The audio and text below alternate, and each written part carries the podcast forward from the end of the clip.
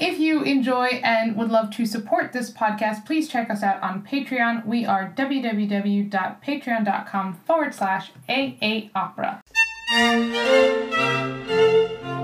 Hello, hello, hello, and welcome to episode 54 of AA Opera Podcast. Wow, that was energized. Yes! That was energized. Woohoo! We are here. We've showed up. Thanks for showing up and listening here today. Um, we have a great podcast for you. But first off, Avi, how's your week been? My week's been fine. I have started habit tracking and I noticed that I've done, well, I haven't noticed. I know I've done now yoga for 27 days, which is very proud of. Namaste. Namaste, Namaste everybody. um, and also we are we started watching WandaVision. If you watched WandaVision, Not even heard of it. WandaVision is like a new Marvel series TV show on Disney Plus. I think Lewis would like it. Okay. It's funny you say that. I mean, neither of us, oh god, this is an unpopular opinion, neither of us are real Marvel fans, to be honest. Oh, okay. Um, but that might That's the one. surprise you. That might surprise you. But um, yeah. Well, I think this one specifically you might like because it's like it starts off kind of like I Love Lucy. It like sucks you in that way. Like that's how I got sucked in. Like I haven't. Wa- I used to really love Marvel, and then I kind of like dropped off the face of the, the earth, and I was like, Ugh, I just can't stand it anymore. And then, anyway, so then WandaVision came out, and I was like, oh, this looks great. This looks right up my alley. All right, start watching it, and then I realized I had missed so much information to like plug into the show. I think that's the problem with it is that you can't just like hop in. You have to go Yeah, like from from the start. It's a little bit like Star Wars in that sense, just because you talked about Disney Plus, like you, and that like hops back and goes forward, and I'm like, what's going on? yeah. So then, yeah, so then we start watching it, and then I was like, oh, I'm missing some information. So now we had five movies we had to update ourselves on. So now we're watching one movie a night, and I'm feeling very empowered by superheroes right now. That's what you need. It's the Mary Bevan power stance. Do you remember? She talked about that. Exactly. that's just what I was thinking about. I did that with my student yesterday. I have a student who's like not as confident as she should be because she knows it. So I was like, print out a picture of your best friend, all right, and put it on your computer screen or put it on your desk and just tell them they're amazing, just like you would tell them. That's what you have to hear yourself. So I was like, wow, I really need to take my own advice sometimes. Yep. Good, cool. But yeah, how's your week been? Yeah, fine. Um, also, just you know, spending a lot of time watching Netflix. But since the last episode, I have been reading a lot more. I've taken some Ah. time just to instead of scrolling in the morning, like it's so easy just to turn over, turn the alarm off, and just scroll through the phone. And Yeah. I've just been like, the alarm's been off, and I'm like, don't touch the phone for the first hour of the morning, and it's just life changing. So I've been reading um, Michelle Obama's autobiography. I'm loving it. What are you up to? So I've I went back all the way back to the beginning just to like take it in a bit more. So she's um she's just finished doing all of her piano competitions. It's like I'm on chapter three or something. I'm quite a slow reader. That's fine. So am I. So am I. I listened to that on audiobook. I listened to her talking to me about her life. Mm. Found was interesting. Yeah, cool. Shall we kick off this week's podcast? Yes, we should. Yes, we should. This week's episode, we have as our fantastic guest, we have Nicola Candlish, and she is the CEO of BYO, the British Youth Opera. It was so so great to chat to Nicola. Um, but little disclaimer, because we were so ahead of the game, this was actually recorded all the way back in the simpler times of November 2020, um, which wasn't that long ago. But I feel like you know we're pretty funny- much in the same position. It's funny how we say simpler times because was it simpler? It feels like it was just I, I feel it was just there was more hope in the days of November. there's more hope. Yes, that there's true. Yeah, yeah, yeah, there's more hope. Everyone was like doing things in November, whereas now we're like Yeah, because we knew that the lockdown was only going to be like a month. That's what we were told. That's right. But Nicola is full of energy and has some great information to share all about British youth opera. Enjoy! Here you go. Right. Well, Nicola, thank you so much for joining us. Welcome to AA Opera. It's great to have another Geordie with us today. Um, would you like to start off by just introducing yourself to our listeners? Sure, thank you very much for having me. Um, my name is Nicola Candlish. I am Chief Exec of British Youth Opera. Um, my background is as a stage manager, and I've worked in opera, ballet, musical theatre, panto, straight plays, all sorts of things um, all over the world. I have a BA and a PhD in music from Durham, and my PhD is in electronic music, which doesn't fit in any way to anything that I do now, but um, why be dull? Um, I am a founder director of Opera UK, which I can tell you a little bit more about in a bit. And in my spare time, I do a lot of volunteering with girl guiding. That's incredible. I I just learned what girl guiding is. I think it's funny that every country has a completely different name for it. totally, yeah. It's the same. It's us guides, the scouts, and like worldwide, everyone. yeah, it's funny because in like the UK and in America, that's divided between boys and girls. Like you guys have Whereas in Israel, it's just like yeah, all of you together, this entire age group, everyone together. But can you tell us a little bit about your first experience with opera? Yeah, so um, my first experience with opera would have been at university when we had to study it was either Flute or Figaro, and that's how much I remember about it and how much of an impact it had on me. Not a great deal. Um, I don't think that the academic study of opera was the bit that really excited me. Um, several years later, I was doing admin to fund my PhD. Um, I was living in London and I did a bit of admin for a small opera company that's no longer around. Um, and one day I had to sell programs, and I ended up talking to the stage manager who said, Why the heck are you working in the office? You should be a stage manager. And I went, Okay, then. Um, did a bit more research and realized that, yes, actually, I really did want to be a stage manager. And that had been something that I'd not realized was a job. So, all through uni, I had effectively produced, stage managed, production managed all sorts of different shows and just not realized that they were a job. So, uh, one of the things I um, want to do most in my career is to make sure that people realize that you can actually work in theatre and opera that isn't being the performers because you know what it's like as singers when you're on the stage there's more people behind the, st- the scenes than there are actually visible to the audience or in the pit you know there's so many people make up the whole that um, that's one of my biggest dreams is that everyone will realize that it's much bigger than it looks Oh yeah, I love that. I mean, we've tried to do that on this podcast to not just bring singers on, but bring people from all branches of the industry on, um, just to show that there's so much more than just the the final product which you see on the actual stage. Definitely, yeah, totally agree with you. Um, so you said at the start there that you've worked in like musical theatre, straight plays, and as a stage manager. Um, we were wondering what was the catalyst to decide to pursue just opera. Um, oh, that's a good one. Um, so I I could always score read, and to be an opera stage manager, you've got to be able to score read. You're not going to get very far unless you can follow the script. For us, the hmm. score. Mm. Um, obviously, with a play, if you can read English, you're fine. Uh, most musicals are are run through the script. Occasionally, if there's a big musical number, you might get a musical number like the dots chucked in.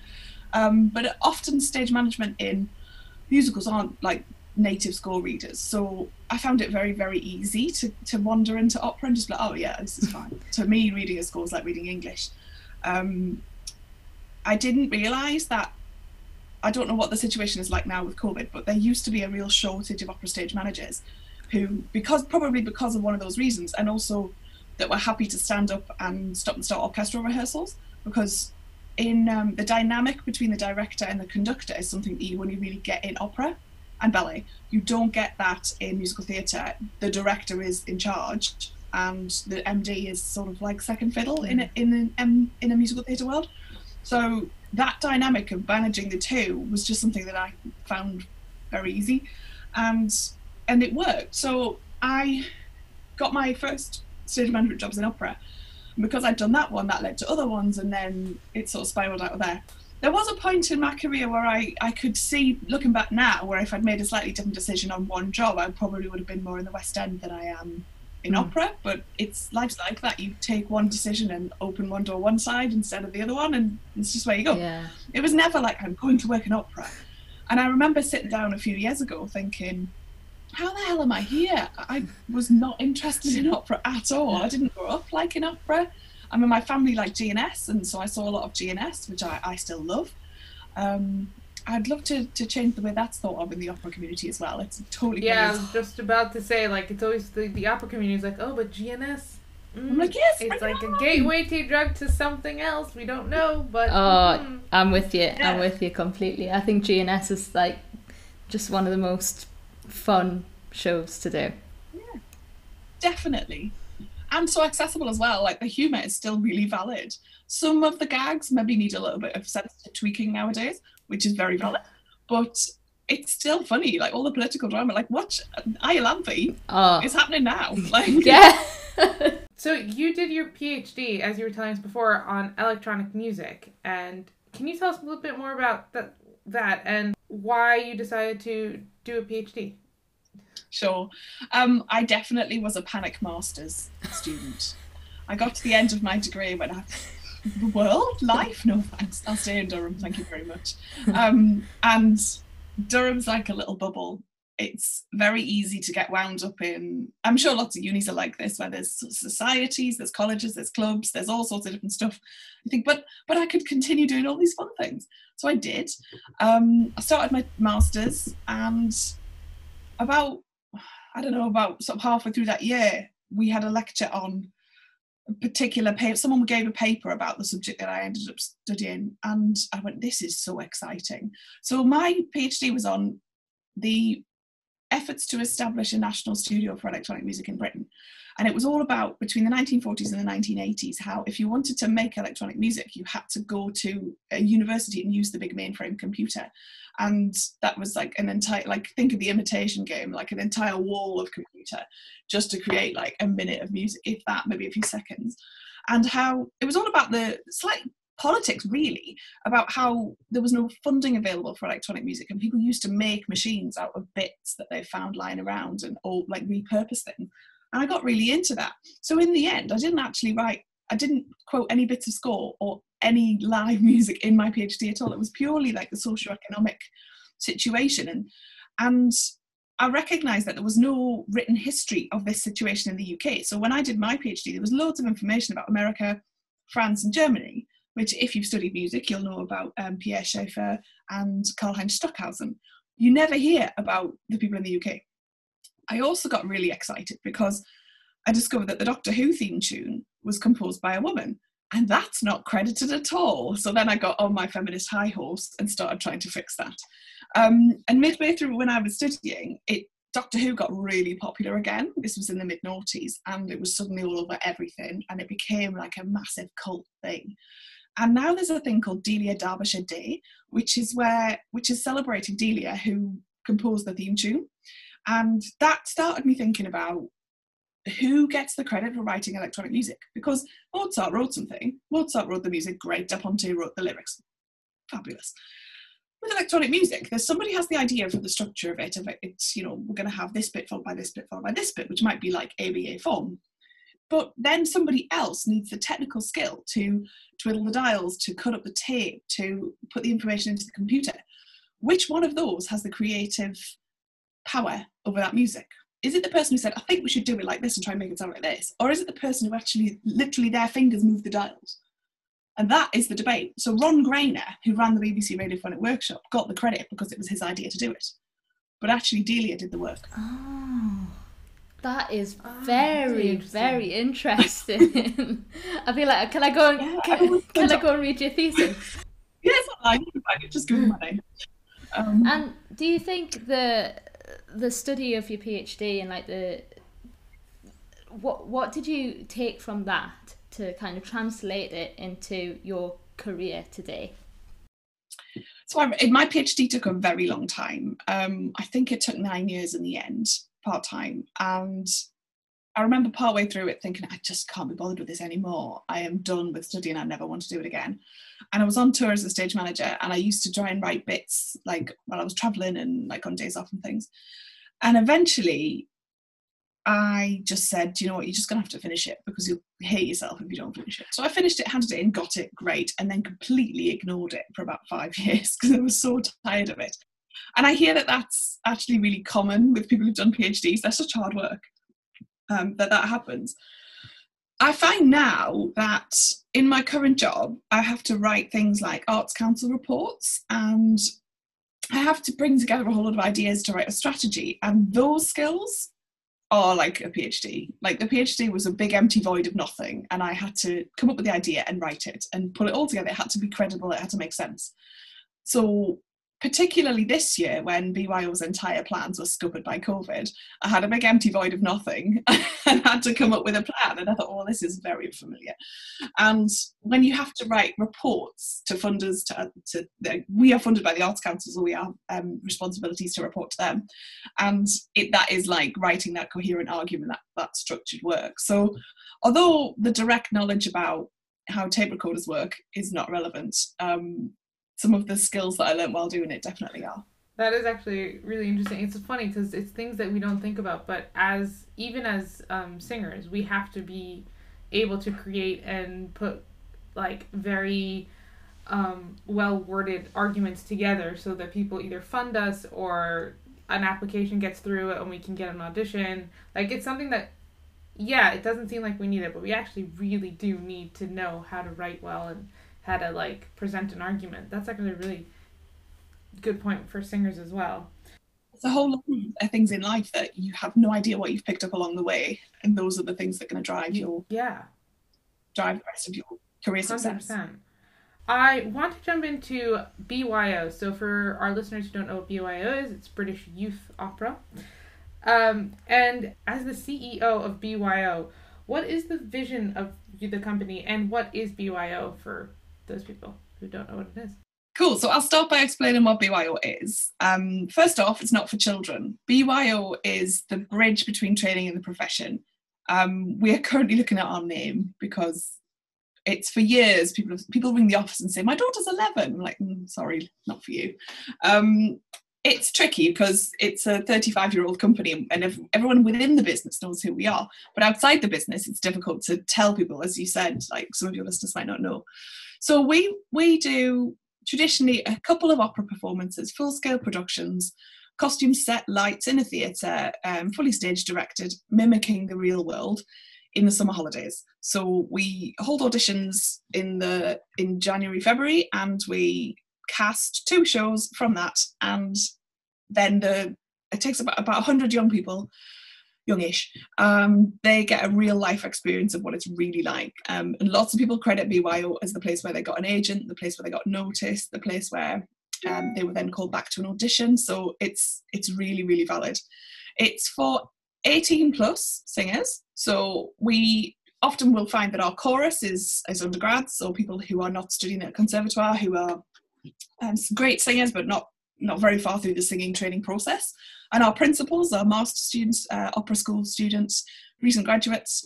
The, but the, the key thing is that they're bridging the gap between training and the profession. They're not actually a professional yet. They are on that awkward bit where you've graduated, you're ready to work, you're good enough, but no one's going to give you that opportunity.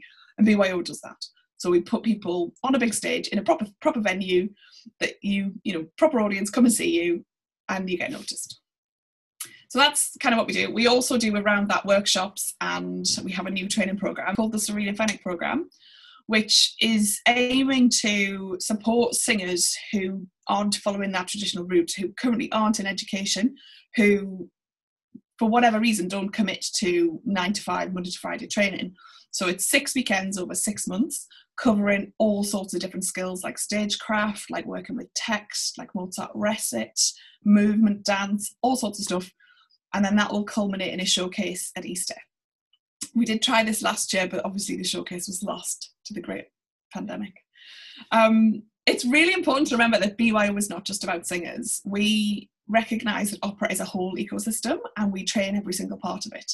So for we will have a professional director, designer, conductor, and lighting designer, and a professional production manager and senior stage manager and costume supervisor, and then everybody else is a trainee. So your costumes might have been made by somebody, one of your peers who's studying costume. Your your the assistant director who runs a cover show will be one of your peers. So it's a really lovely place. And we found that over the years, lots of little companies have sprung up from people who've done BYO together. So it's lovely in the sort of winter after the performances, they get an email saying, we've, we, we um, formed this little collective on our BYO project and we're now doing a show at this theatre. Would you like to come? And I love that. It's so nice.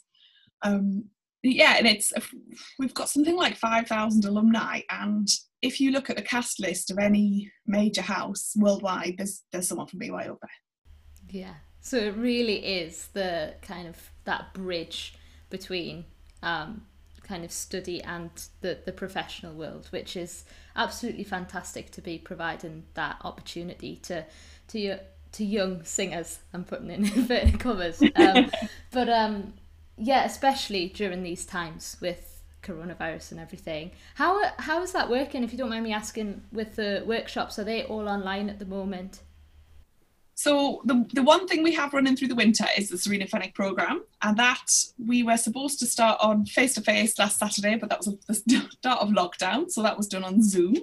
Uh, we're hoping that at least from the third weekend onwards we'll be able to be face to face but we just got to play it like it play it by ear um, you know as time progresses.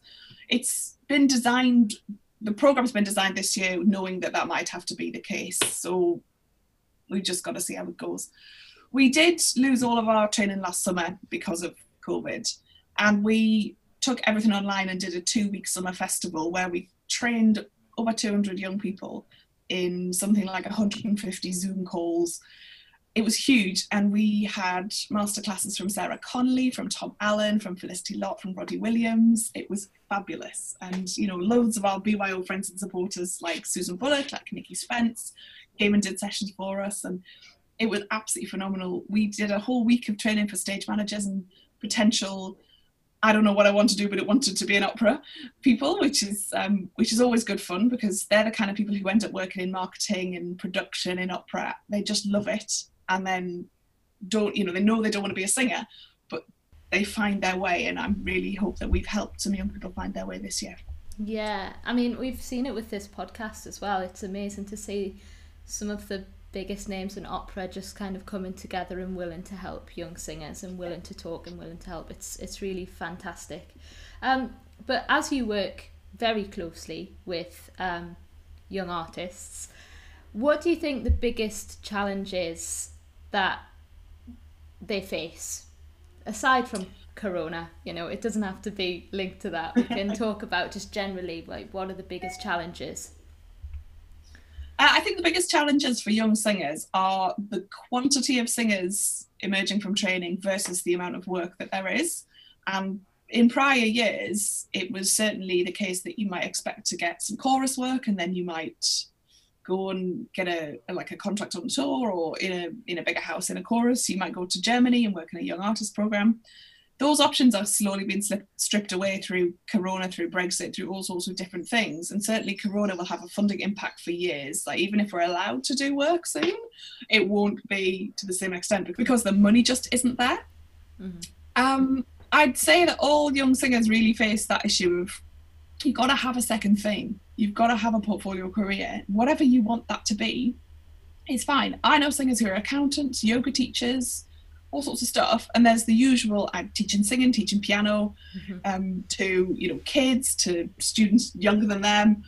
Yeah, you've got to have that portfolio career and be absolutely hard as nails, be completely resilient and able to cope with the fact that the thing you really, really, really want to do is probably not going to be your major income for quite a while. And even when it is, who really has the resilience in their body and their strength as a singer to actually sing all the time?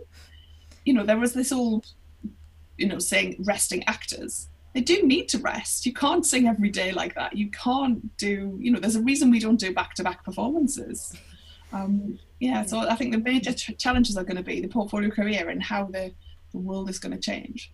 So the strategy for BYO going forward has had to change a little in the last year, but um, the major strategy is that we want to help as many people bridge the gap between training and profession uh, opera is for anyone and everyone. It's not just for those people who can afford to go to conservatoire, who can afford to be a jobbing singer without anything else. Um, we charge no fees. All of the BYO training is absolutely free.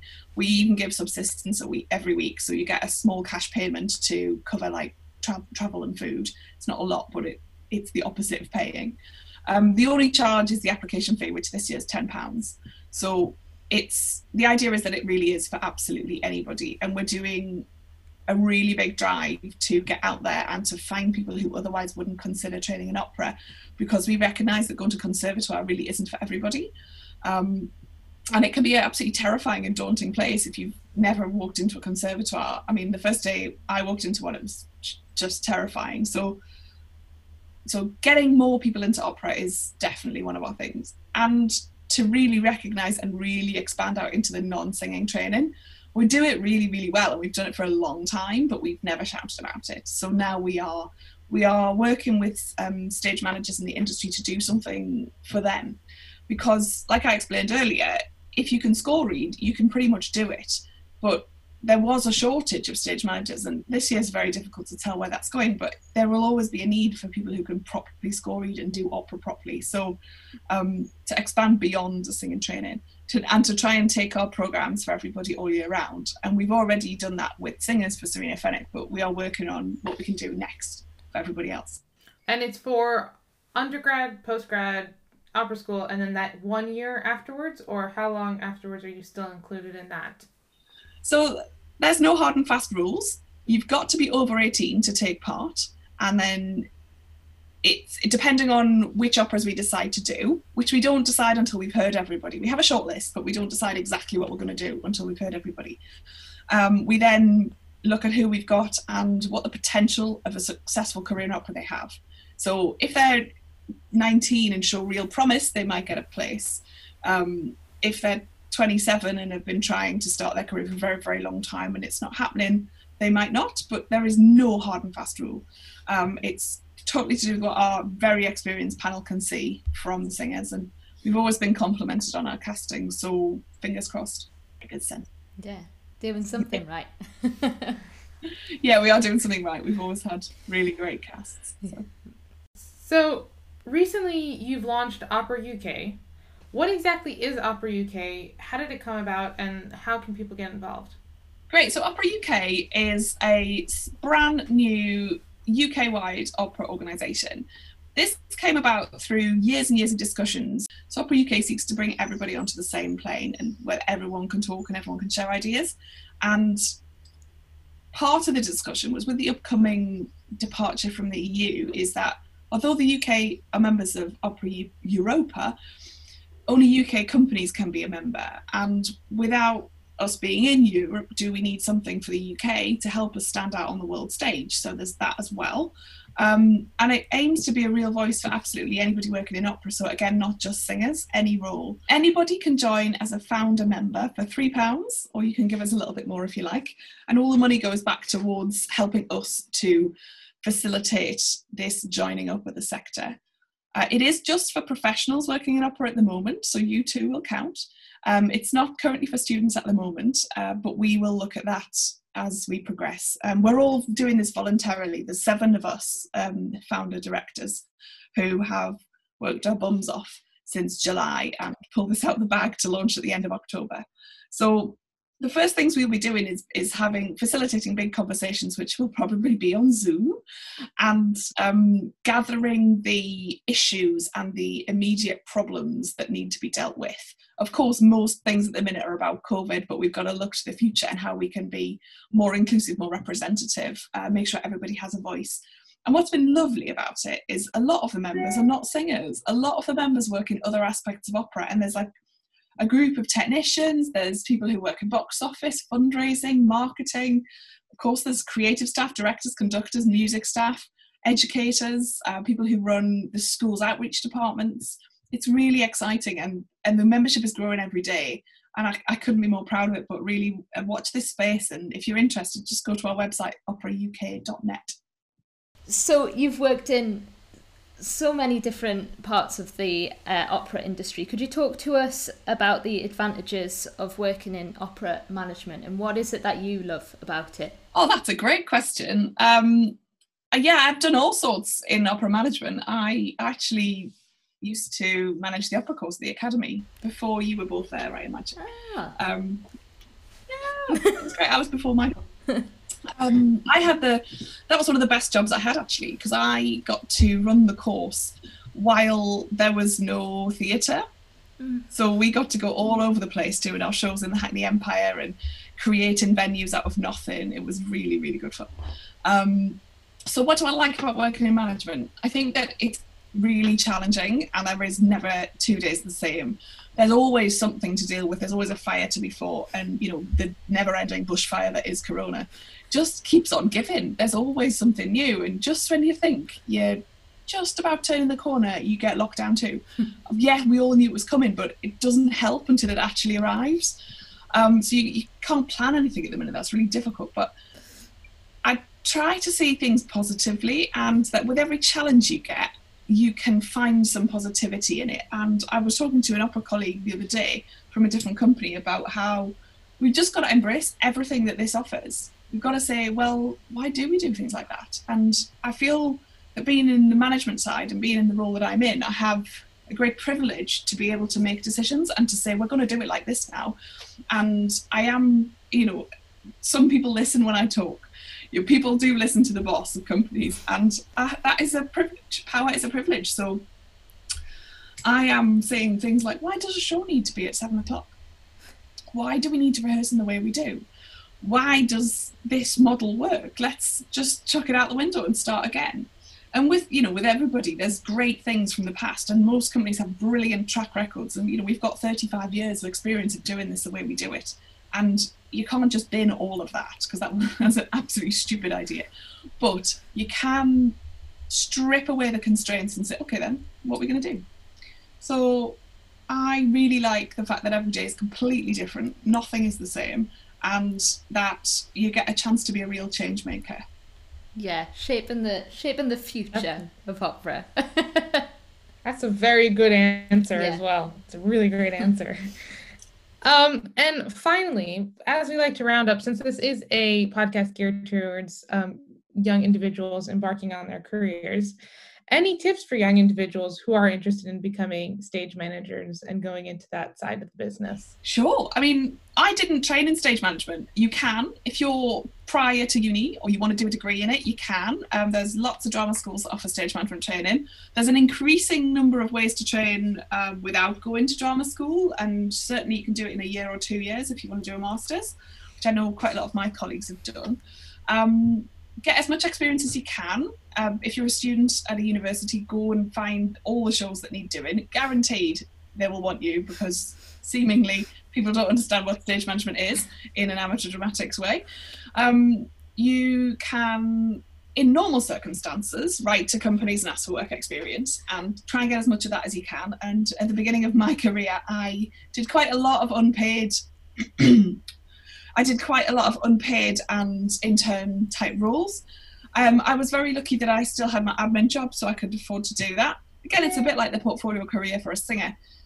It's not nice that this unpaid level exists, um, and I don't know whether it'll come back after COVID. I don't know whether people will be able to just pop in and have a look because of the numbers allowed in buildings. I have no idea.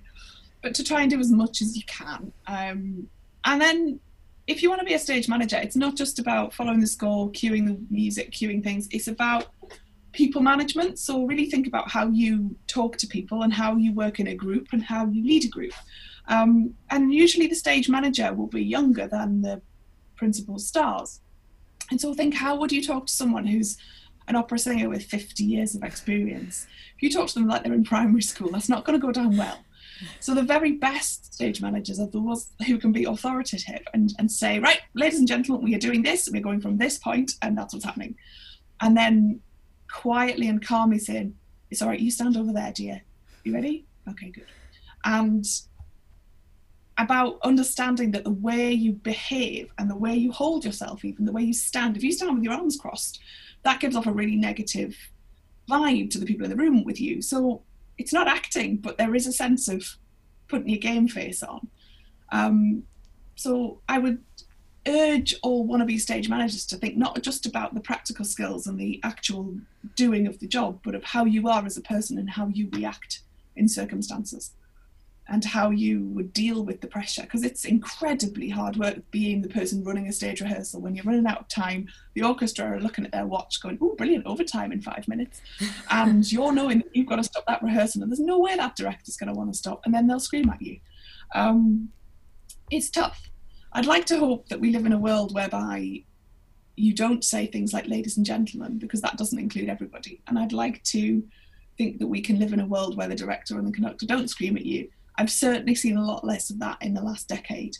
Um, but those are all things that I hope we can change as things go forward. And I hope that we can change the industry to recognise that it's a it has to be a comfortable working place for everybody and it has to include everybody. So there's no need for yelling. And we need to be really inclusive in the terminology we use. And I'm now slapping myself on the wrist for using the wrong terminology proves that we've been out of theatres for too long yeah. and we've not done enough this year. that's a that's a fantastic answer though, and great advice um, to aspiring um, young managers, stage managers. Um, just to finish off, could you just share with us where people can find you and Opera UK and BYO? Share all of the of the links and everything like that.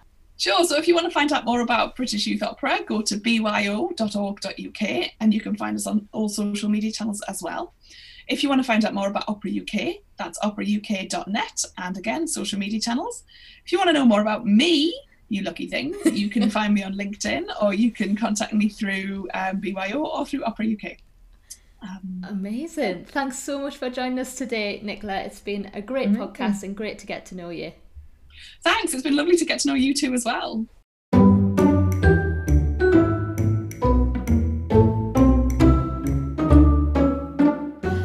So, this week's question was first opera you ever saw or were in? Cracking question. Always opens the floor. Always does, yes. Um, the first opera I ever saw, very um, thrown into the deep end right here, but I was 12 and a half and um I it was Don Carlo by Verdi and I remember I put on I was very much a sneakers person for a very very very long time. So I put on sneakers, I put on jeans and I put on a t-shirt and I was going with my dad and my brother and my brother just went, "Avi, you can't really wear that to the opera." So then I got all dressed up, left the sneakers on, and then he was like, "No, you gotta change your sneakers." Every single time we left the house, he'd be like, "Avi, sneakers. That's not you can't you can't wear sneakers not, the night Not today. not today. Um, and we had pretzels, because uh, you have you get like um like hot pretzels at the Opera House in Israel. Um, yeah, I remember it being a lot of dead people on stage right as it started because Don Carlos starts with a hanging of like yeah. A bunch of criminals. So, well, just the king thinks that they're criminals. So that was the first opera I saw. The first opera I was intense. in. Intense. Yeah, very intense. First opera I was in was I was actually a really late bloomer with um, being in a full opera, and it was Magic Flute in no, yes, it was Magic Flute, and I was the third Knabe. Awesome. What about you? That's cool. Um, so my first experience of opera came by a bit of a fluke. I was on like one of those family trips to London to see all the West End shows, and we were sorting around Covent Garden, and there was a queue outside the Opera House. They were like, "What's going on there?" Oh, so we went to stand. It wasn't a long queue. We just like went to see, and then they were like, "Oh, we've just got kind of on the day tickets available uh, for Puccini's La Rondine," um, and we just had no clue that was my first time in an opera house, first time seeing an opera, and how old was I? I reckon I was about 12, 13. Same. Um, and it, yeah, it was just mind blown. Uh, the, obviously, the whole experience, seeing your first opera at the Royal Opera House, was just like incredible. Yeah, that and is. I thought, I was just like, that's cool. I want to do that. and I got a singing teacher, and then here we are. So, first opera, um, first opera I was in was at university. kind of went off to uni and knew that I liked opera a lot. Joined the opera ensemble and we did Carmen. Um, and I was a cigarette girl in Carmen, and I felt so cool. They had these like little fake cigarettes that actually like you had like the, the vape coming off. I was I felt so cool. Um, you know, it's funny because it just means that like you don't have to go to the like regular operas that they make say that oh this is, should be your first opera. Really, any opera, and if you're enthralled, you will be enthralled. That's exactly right. Yeah. Yeah. That's all. Thank you so much for listening. We really appreciate you being here week after week. And thank you so much to Nicola for coming and chatting with us about BYO. Definitely check them out and everything that they're doing. They do amazing things for young artists who are really on the brink of their careers. And for Opera UK as well, do check out those links. They'll be in the description. Um, otherwise, be sure to follow us on social media so you never miss a thing. We are AA Opera Pod everywhere. And make sure to like and rate and subscribe to this podcast wherever you listen. It really helps us out. Give us a, give us a five star rating. I mean, why not? Take a second. It'll help We'd us out that. immensely. It would really help. we really would. Um, but yeah, and if you'd like to support this podcast, we are www.patreon.com forward slash AA Opera, and you get some uh, exciting things happening there. We have a live stream coming up very soon, and a potential uh, another watch party as well. And lastly, thanks so much to Prime Primephonic for sponsoring this podcast. All of their links can be found below. But for now, And that's it. See Have a great week. Bye. bye guys!